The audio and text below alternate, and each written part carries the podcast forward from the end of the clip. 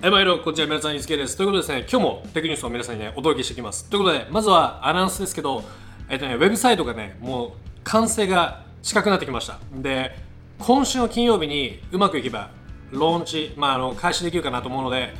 金曜日にえー、プレミアプレミアか、まあ、ライブをねやろうかなと思ってるのでそこでちょっとアナウンスできればなと思ってます。一応そんな感じの仮予定でいるいるのでちょっとね楽しみにしておいてください。ということで引き続きまあポッドキャストもねあとはセカンドチャンネルもよろしくお願いします。ということで早速ねいきますけどえっ、ー、とね今日もすごいですよ。もうね iPhone12 の話とかもう Apple のね新しい LED の話とかあの EV の話とか宇宙の話とか環境問題の話とかちょっといろいろね触れていきたいと思います。ということでまず一発目ちょっとねクレイジーなストーリーからいきたいと思いますけど iPhone12 Pro がもうねフライングで予約できることになりましたということでこれがスペースオデッセイっていうカラーですね。これ、まあ、今見てもらってますけどね。まあこれ知ってる人は知ってるかなと思いますけどこの前のチャンこの動画の前のね前の動画とかで紹介してますけどこのキャビアっていうロシアの会社があってこれがねカスタムスマホを作ってる会社なんですよね。でこれがだいぶフライングしてもうね iPhone12 Pro を作ってデザインして、ま、売り始めたということで値段が6600ドル。なので70万円ぐらいでね売り始めたということですね。しかもこれね面白いのがこれ見てもらったら分かるんですけどこうカメラ設定カメラのセットアップがねもう完全にリーク情報のベースで作られていてでこれ最新の情報とかで言うともうこの形にならないんですよね。あの基本なんか3つのカメラにあの上下に小さいこうレンズがレンズというかまあレンズがついてそこが TOF センサーであとはなんだあのフラッシュライトになるのでこのカメラの設定にならないということがもう今行き渡ってるんですけど情報として。なのにもかかわらず古い情報のままデザインを作ってさらにフライングでプレプリオーダーをし始めたということなので あのまあそういうことですわ。なので興味ある人はねあのプレオーダーできるみたいですよ。あのちょっとオーダーしてみたらいかがでしょうか。まあおすすめはしませんけどね。っていうちょっとクレイジーなストーリーでしたね。はいということで次。アップルのミニ LED のねアップデートですね。これまクオちゃんが我らがアイドルのミンチーコウちゃんがアップデートしてますけどえっ、ー、とね今回ですねサプライヤーの話が出てきますと。でえーとね、実は結構いいニュースで値段が下がるんじゃないかってことが言われてるんですね。で LED のパネルに関してはえっ、ー、とねなんだこれあれかチップ LED チップっていうのか。LED チップはエピスターっていう台湾の会社もしくはあのサナンっていう、えーとね、中国の上海ベースの、まあ、LED の会社のね。でこの2つがサプライするんじゃないかというふうに言われていると。もともとはこのエピスターと一緒にアップルが工場を建てて研究開発をしててそれを今量産に持っていくっていう話なのでこのエピスタがいるのは当然なんだけどもこのサナンが入ることによってこう競合環境を作ってで値段を下げると。でどんだけ下がるかというともともとは7075ドルから85ドルまあ8500円とか9000円とかそんぐらいだったものが、まあ、半分ぐらいになると。45ドルぐらいになるということなので、まあ、あのかなり値段は安くなるんじゃないかなみたいな話ですね。でこれに加えてさらにどんどんサプライを入れていくみたいな話なのでこの辺がちょっとね楽しみですね。どんな感じの値段になってくるか。でこれが出るって言われ言われてるのが、まあ、2021年の末までに出るかなっていうふうに言われていてで例えば、えー、12.9インチの iPad Pro 27インチの iMac Pro で14インチの14インチと16インチの MacBook Pro あと10.2インチの iPad とかですね、まあ、ついこの間出たやつの,、まあ、あの入れ替わりとして多分来年の今頃に出るんじゃないかななんていう気がしますという感じかな。OK で、まあ、そんな感じかな。なので、まあ、面白いよね。なんかちょっとしかも思ったのがなんかね見つけたのがこんな記事を見つけていてこれ LED インサイドからですけどえーとね、台湾のこの工場とか研究施設の、ね、写真があってこれがねアップルのね工場なのでついこの300億円かけて作るっていうニュースあったじゃないですか。それがもう形になってきていてこんな感じでできてるんだって。で、まあ、コロナの影響もそんなに受けずに台湾ってあのロックダウンがほぼない状態なので今のところね、まあ、5月の段階では。なったのでえー、っとねまあ順調に工場の稼働も進んでるみたいですね。なので別に特にこうディレイがあるわけではないという感じですね。楽しみですね。次行きましょう。サクサクね。えー、次 TikTok TikTok がなんと話が進みましたと、オラクルがなんとね、勝ち取ったと。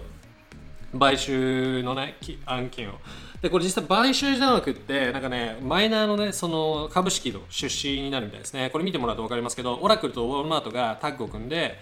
えー、っと、のディールに成功しましたと。で、トランプがもう承認しましたという話ですね。で、なんでウォールマートかっていうと、まあ、その、なんつうのそのプラットフォームを使ってなんかそのオンライン販売とかをするところはウォルマートにやらせてえー、でデータマネジメントは全部オラクにやらせるみたいな感じですね。で、これの形がどういうになったかというと、なんかね、結局20%のステークを取ったと。まあ、株式を取って、でマジョリティは取ってないですよと。で、これがなんか TikTok グローバルっていう名前になって、まただからアメリカで再ランチされると。で、なんだけど、だから基本的にバンはなくなるってことだよね。だから今まで通り使えますよっていうこと。だけど、これがね、結局何なんだろうなっていうのが思ってて、なんか前の記事でも紹介しましたけど、この Facebook のそのセキュリティななんかエグゼクティブセキュリティの人が言ってるのはそのね結局もともとの出どころってそのユーザー情報を TikTok がどんどんどんどん中国のサーバーに送っちゃってるからそれ問題だよねっていうことだったじゃないですか。それ止めなきゃいけないと。っていうことはソースコードを捕まえてちゃんとコントロールできないと意味ないわけですね。だけど今回のディールって、まあ、マイナーステーク20%取ってオラクルとは TikTok で。でオラクルはデータセンターのマネジメントしかやらないわけですよ。となると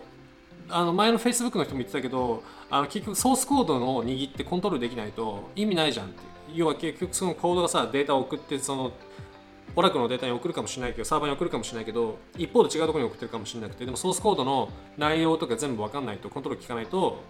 国防として問題なんじゃないの？結局そのままっていうね話になっててでそれって今まこのままでも変わんないんじゃないかなという気がするのでこれって何なんだろうなみたいな気がしますよね。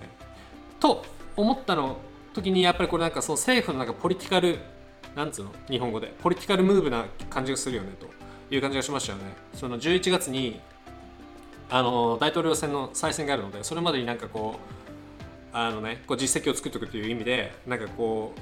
これがね実際起きたんじゃないかなという気がするのでそもそも出だしの問題を解決してないけどもでもまあ再選の時に結局ねこれをやることによってあの2万5000人の、ね、雇用を、ね、アメリカ内で生み出すことができるんだということで、まあ、トランプ側からしてもなんかま武器になるから、まあ、結局それだったんじゃないかななんていう気がしますねっていう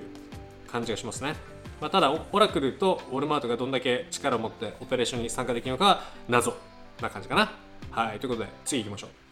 次、ちょっとね、あの Mac オーナー、あの iMac が、iMac のオーナーにちょっと注意ですけど、これね、バグが発生しましたと、最新のやつ。このラデオンプロ 5700XTGPU 新しく加わった GPU これがね搭載されてるやつを買ってしまうとなんかあの、ね、グリッチが起きるんだって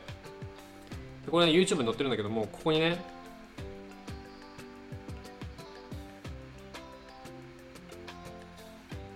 見える？これちょっとねグリッチが出るんですよ。でこれがなんかあの定期的にグリッチが起きるみたいでかつなんかインターバルも不安定ででただ共通してることといったらそのこの同じ GPU が乗ったやつ。で発生してるということなのでもしこのモデル持ってる人で同じようなことが発生してる場合は Apple Store にあの問い合わせした方がいいかなと思います。ただ全てのモデルに出てないのでハードウェアの問題なのかソフトの問題なのかよくわからないという感じですね。ちょっとまあまあまああの皆さん持ってたらねあの調べた方がいいかなと思います。次えー、っと Android の地震ですね。でこれ何のことかというと実はねアメリカで今 Android のスマホを使って地震検知ができるようになったと。まあ、そういうテストをやってるわけですね。で、ついこの間この動画でも紹介しましたけど、このスマホってすごい繊細なね、センサーがついてるので、こうちょっと振っただけでも触れてるって揺れてるって分かるわけですよ。なのでわざわざ地中にサイズミックなんか地震波センサーとかつけなくても、まあ、地球上にねこう置いてある地球上というか表面地上に置いてあるこのデバイスが揺れることによって、まあ、地震を感知できるということですね。で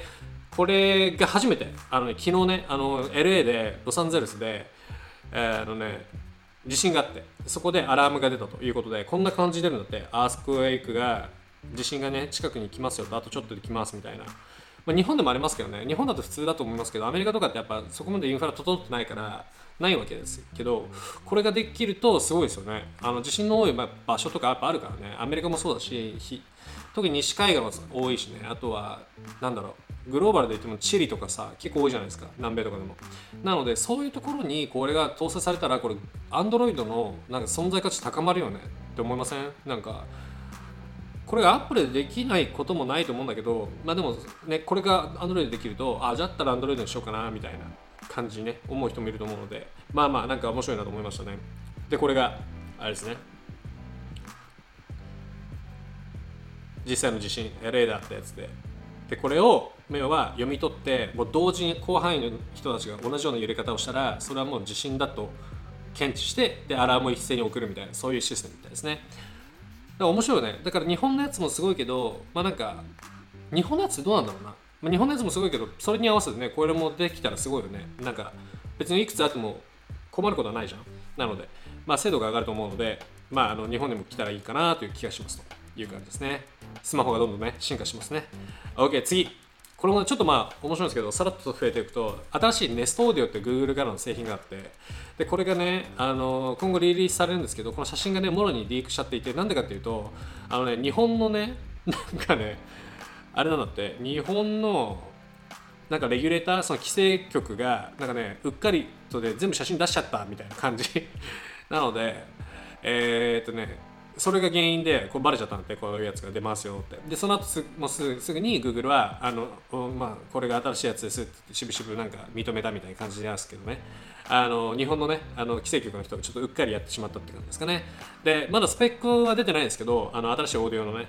ネストオーディオこれはあとちょっと出るはずなのでまたあの DCI 皆さんにねちょっと軽く紹介したいなと思います。次ちょっと面白いんですけどこれえっ、ー、とねテスラがテスラテスラの話ね EV の話。もうねそろそろフルセルフドライビングのサブスクリプション始めるかもしれないと。しかも今年の末ぐらいまでに始めるかもみたいな話が出てきてると。で、まあ、あのデバイスデバイスとか車自体全部いろんなセンサーがあってあとは要はそのアルゴリズムとかねそういうものが全部整ったらもうねフルセルフドライブできるんだけども、まあ、それがいつかっていう話で盛り上がっていてでこれがね、まあ、サブスクリプションベースになりますよと。で今年の末までに出ますみたいなことが噂されてたんだけどまあイーロン・マスクも言ってたけどね。で今回アップデートのなんかソフトウェアのところでこのバイトなんかサブスクライブっていうね新しい項目が出たんだってこうやって。なのでそのフルストレフドライブのサブスクライブモードが、まあ、要はできるんじゃないかなみたいなそんな話になってますね。だからもうもうちょっとで出るんじゃないかなって感じだよね。だからこれ出ると楽しみだよね。どこまで本当に信頼してできるのかっていう感じ。だけどこう面白いのがちょっとこうあの今日ちょっと記事出してなかったけど昨日の記事でアメリカのねテスラのドライバーが捕まって今ね訴えられてると。なんでかというとこのドライバーがね時速150キロで爆走してるのが捕まってでもその時に彼寝てたんだって。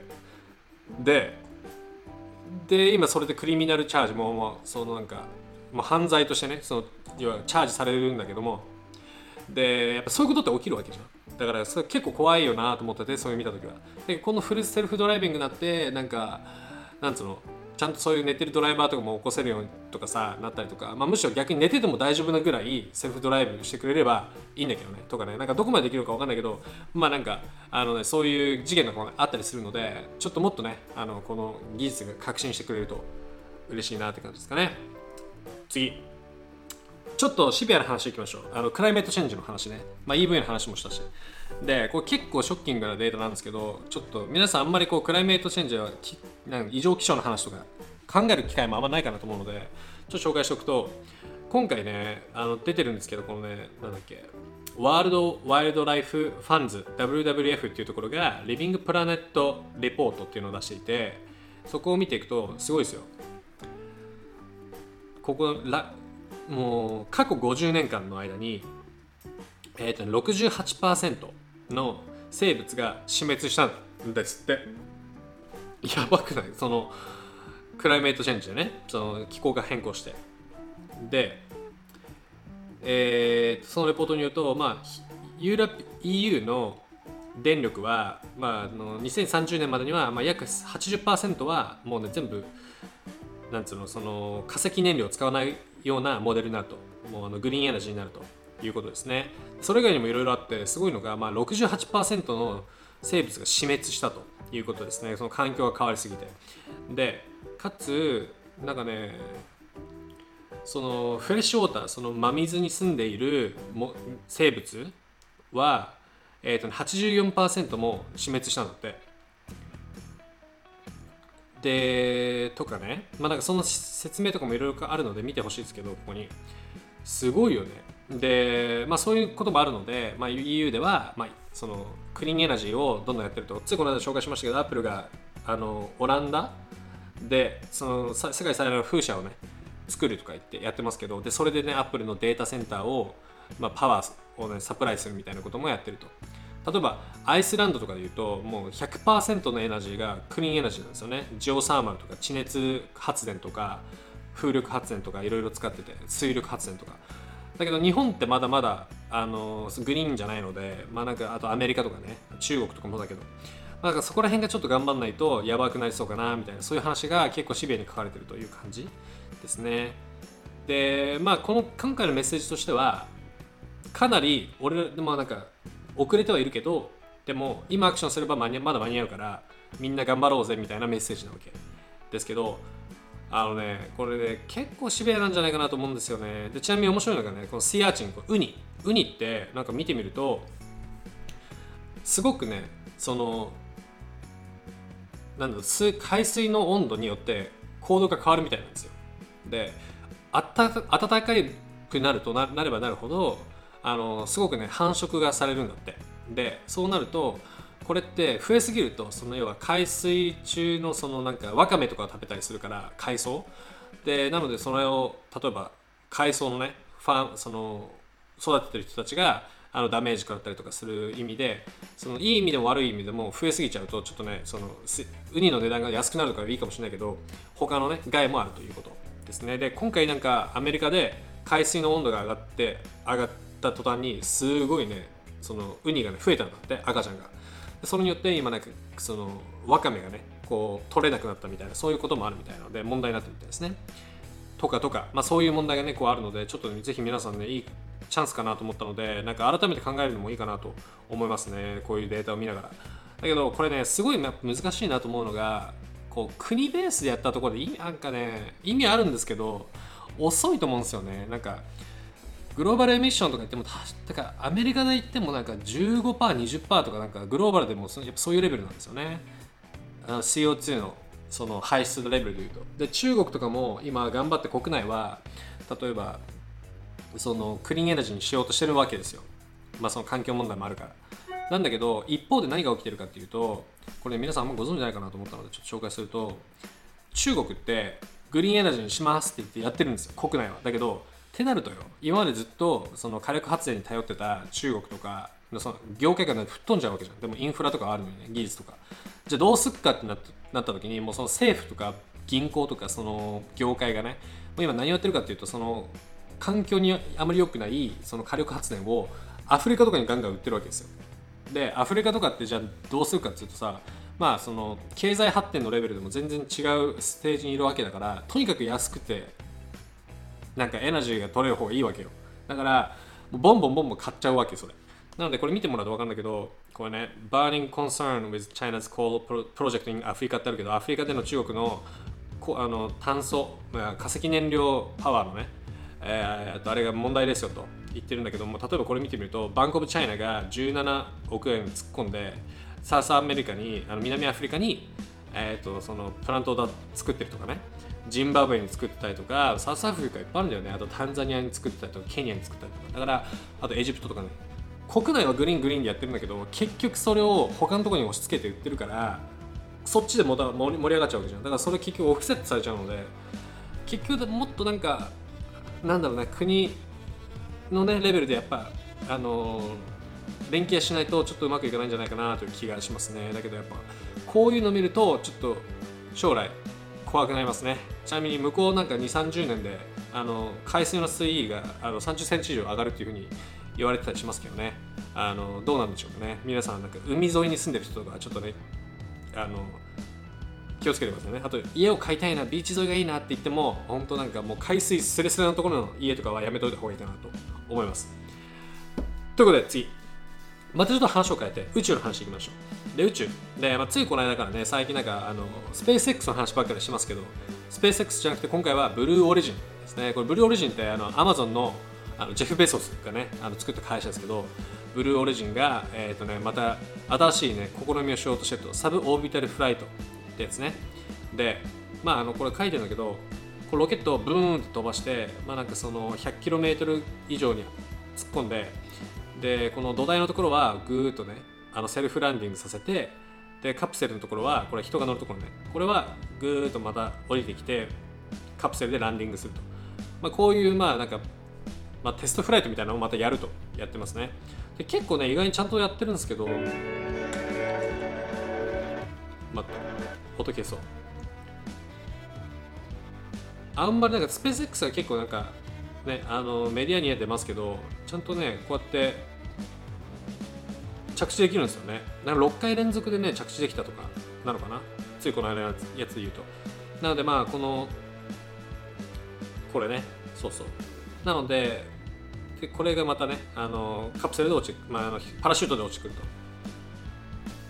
これまたあのテスこの会社以外になんかねアメリカでもまたスタートアップがいくつかあってでこれもなんかね認証を取って今後同じようなことをやり始めるみたいなことがあるのでこのプライベート企業がこういうことをやってくるのっていうのがねまた盛り上がってきてるのでこれでも楽しみですよね。だここにね日本も頑張ってほしいなと思うんですけどどうなんだろうな。なんか日本でなんかロケットとかってやってるとかあるのかな。まあなんかあったらちょっと教えてください。はい。OK 次。ちょっとまた話を変えてプレステ PS5 の話ですね。あの PS5 皆さん予約できましたか？あの、ね、自分できてないんですけどあの油断してねなんかあのふとあの目を離した隙にイギリス・ロンドンではですねもう一瞬でもうプリオーダーなくなっちゃってですねもう次いつ来るか分かんないみたいな感じなんですけど、えー、と皆さんできましたか？できたら相当ラッキーだと思うんですけどなんでかというとソニーがねもう正式にねごめんなさいって謝ってるんですよね。あのもうプリオーダーがもうだいぶごちゃごちゃでしたねと。でもう全然なんかスムーズじゃなくて在庫もなくてなんかあんまりクリアにメッセージできなくてごめんなさいねと。でまあ年末に向けてまたねあの補充するのでちょっと待っててねみたいなことを言っていてあのなのでまあオフィシャルにね、まあ、あのすぐまたあのサプライインベントリーが来るっていう在庫が来るということなのであの見逃しちゃったっていう人はねあのもうちょっとで来るかもしれないので辛抱してね一緒に待ちましょうねっていう話。でもう一個言うとなんかねやっぱこのソニーのさデバイスでかいですよねっていうそういうのが話で出てきててこれ見てみるとやっぱさ45セ50センチぐらいなんかあるっぽいですよねっていうもっとあるのかな。でなんかかなりでかいことが分かりましたみたいなのが記事になっていてこれ見てみるとさこのケツとかすごいよねこの高さ。だからなんかこれどこに置こうかなみたいなことをなんか改めてちょっと考えるよねっていう感じですかね。皆さんどこに置くんだろうね。なんか自分テレビのなんか楽とかないからどうしようかなみたいな感じなんだけどこれを見てちょっとあなんか今買うべきかな本当にっていうことをちょっと思ってしまったんですけどあの皆さん買う前にちゃんとね大きさとか調べて見ておいた方がいいかなと思いますよ。っていう感じかな。OK ということで何センチかなんか出てないけどね。まあ多分公式ウェブサイト行けば出てると思うけどね。なんか改めて見ると結構分厚いなって感じがするね。あ、OK。ということで、次。えっ、ー、と、次、ちょっとね、Amazon の話いきましょうか。Amazon。皆さんね、よく使うと思いますけど、Amazon がね、やっぱりね、こう、なかなかこれ信じられない、信じちゃいけないなって感じがしますねっていう話なんですけど、Amazon のことをね。なんでかというと、えっ、ー、とね、要は、外部からその Amazon の従業員に対して、その、なんていうんだっけ日本語で？賄賂か。賄賂が渡されていて1000万円以上の。でそれによってその賄賂渡してる会社のね競合の会社のレビューをちょっと下げてくれとかね。とかなんかそういうことを実際にやってるんだって。で実際にその従業員があ分かったという感じでこうレビューを下げてねなんかいいレビューを消したりとかしてあの操作をして全然なんか本当は大したことないやつをなんか上に持ってきて皆さんに売りつけるっていうことを Amazon はやってると。でその従業員が見つかって 6, 6人見つかって今あの裁判所行きみたいですね。で1人当たり1000万円以上払われてると。いう話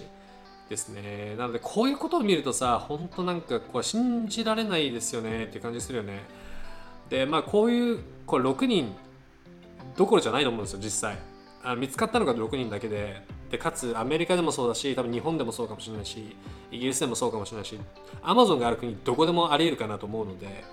これを見ちゃうとなんかちょっとなんかうんって感じするよね。なんかかつイギリスでもそうですけどアメリカでもそうですけどイギリスではあの特についこの間2万件のなんかフェイクレビューが見つかってそれを消したんだって。なのでもうすっごい数の中でレビューがフェイクのやつが見つかっていてでそれがまだ氷山の一角でで今今もなんかそれ見つけてる最中ですと。で見つけるためにそれを消すということを言ってるんですよね。なのでそもそもフェイクレビューが多い。で Facebook とかでフェイクレビューを、ね、誘うようなイベントとかもあってそういうとこにもレギュレーションが入ってなくてだから今でもそういうことがフェイクレビューが入ってるんだけどね。いたちごっこ状態になってたりとかしますよね。なのでまあまあなんかあの一応ねこういう背景とかを知った上で Amazon のねレビューを見てあのちゃんと買った方がいいかなと思うので、えー、一応ね皆さんにも紹介をしていきましたって感じかな。ただ単にこうね闇雲にこう信じちゃいけないなって感じかな。次最後。最後から2つ目かな。あのサムスンのちょっと面白い話があったのでちょっと今後のスマートフォンの将来に関しての話を紹介したいと思います。今回このねサムスンのあのサムスンコンセミコンダクターのマーケティングの、えー、エグゼクティブの VP の人ね。このジン・ヒュン・コーンっていう人かな。この人がインタビューされてますと。で今後の、まあ、要は方向性とか今の考え方とか特にカメラセンサーとか写真とか動画とか今後どうなるのかみたいなそんなことがえー、触れられてると。ちょっと面白いんですけど1個目のまず質問がね Android Authority からあってそもそも大きいピクセルにしていくのかもしくはどんどんメガピクセル数を上げていくのか。今108とかだけど150とか500とかにしていくのか。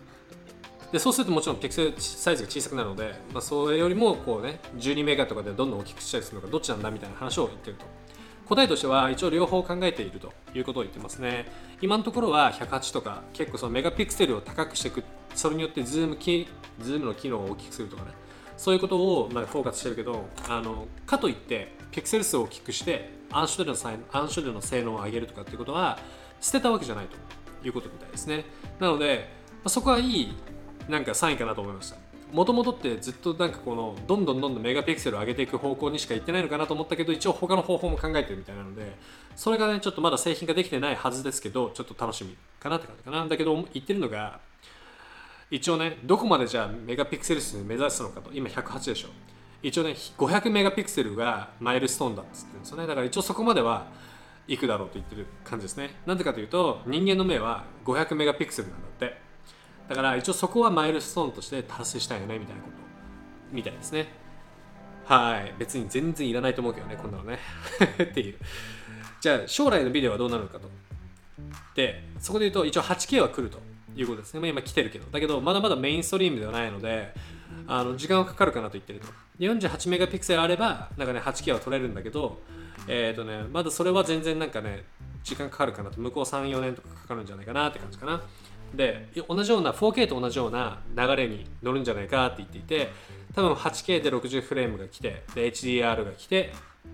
でもういろんな機種にどんどんつき始めるみたいな感じになるみたいな感じですかな。だけど個人的にちょっと思ったのはねなんか 4K はなんかいいけど 8K はそんな来ないんじゃないかなと思ったのはそのね編集が大変すぎると思うんですよね。なんかあの 4K 動画とかで編集したことある人いると思いますけど重いんですよ。本当に。コンピューターでも結構重かったりするしスマホでも結構重かったりするのでそれでも結構パツパツな気がするのにもかかわらずその 8K になったりするとまたでかくなるわけじゃん。ってなるとハンドルなんか編集ソフトができるのかっていうことが気になるよね。なんかスナップで撮ってくのはいいけどでもデータ量がでかくなるしなんかその分別になんか SSD とかのサイズもなんかでかくなったりとか安くなったりしてないわけじゃないですか。だから本当にねそんなすぐ来るのかなっていうのがちょっと気になるけどね。まあなんかそこら辺は見どころかなって感じかな。でえー、っとそんなところですかね。あれなんかもっとあったような気がするけど。まあ、あとそうだな、あとなんかあのカメラのセットアップとしては基本的にはワイド、ウルトラワイド、あとテレフォト、これはね、基本変わりませんみたいなことなので、今後はね、向こう数年はその3つのカメラのセットになるっていうのはスタンダードになるんじゃないかなって感じ。だから、ある時突然1レンズになって、なんかそれ3つを賄えるようになるみたいな感じにはならないという感じですかね。だからこれ結構悲しいよね。その GoPro みたいに基本ウルトラワイドにしといて、例えばめちゃくちゃ高解像度にして、でソフトウェアでなんかリニアモードみたいな普通のモデルとあとはなんかクロップインしたなんかズームモードみたいな。感じにすれば1個で間に合うじゃんって思ったんだけどそれをあえてやらずにカメラは3つつくと。いう感じだよね。でそれによって自分たちはコストが上がるからお金払わなきゃいけないけどね。だからそれがちょっとなんかうんって思ったけどね。っていう感じかな。はい。で最後ちょっとまた締めくくりでえっ、ー、とねサムスの話ですけど新しい TOF センサーが今回ね見つかった情報が出てきたということですけど今回が、えっ、ー、とね、これが、このアイソセルなんとかっていう、なんか、ビジオンっていうやつかな？これ出てきてるんだけども、これが、あの今までのなんか TOF センサーだけじゃなくってそのねここに言ってるのがねそのね形とか近さとか動きとか色とかあとは人間の動きもキャッチできるとなので新しいその TOF センサーを使ってサムスンがあのフェイス ID を作るんじゃないかみたいなことが言われているという感じですね。なのでこれはインカメについてなんか人の顔をねキャッチして例えばまあそれでアンロックしたりとかもしくは動きをチェックできるということは例えばなんか喋ってる時にさそれをなんかなんだろうアニ文字みたいなこともできるだろうし、まあ、そういうことがね今後ねできるのでこの、ね、特許が出てきるみたいですね。なのでフェイス ID がねあのサムスンのスマホに来る時もそんなに遠くないのかなという感じがするのでそれも楽しみですね。OK ということで今日はねこの辺で終わろうかなと思います。30分もちょっと超えたのでまたえっ、ー、とね明日動画でお会いしましょう。でさっき言ったみたいにサイトねちょっと準備が、えーとね、結構できてきているので今週の金曜日に、えーとね、大きい問題がなければリリースができるかなと思ってます。なので、夜9時にまたね、あの日本時間でリリースをしたいなと思うので、まあ、プレミアかライブのどっちかになるかなと思うので、またその情報をね、ちょっとお待ちしていてください。はい、ということで、そんな感じかな。はい、あとは、えー、っと、せかちゃんと、えー、っと、ポッドキャストと、あとノートもね、一応やってるので、ぜひそっちもお願いします。ということで、そんな感じですね。ということで、また次の動画でお会いしましょう。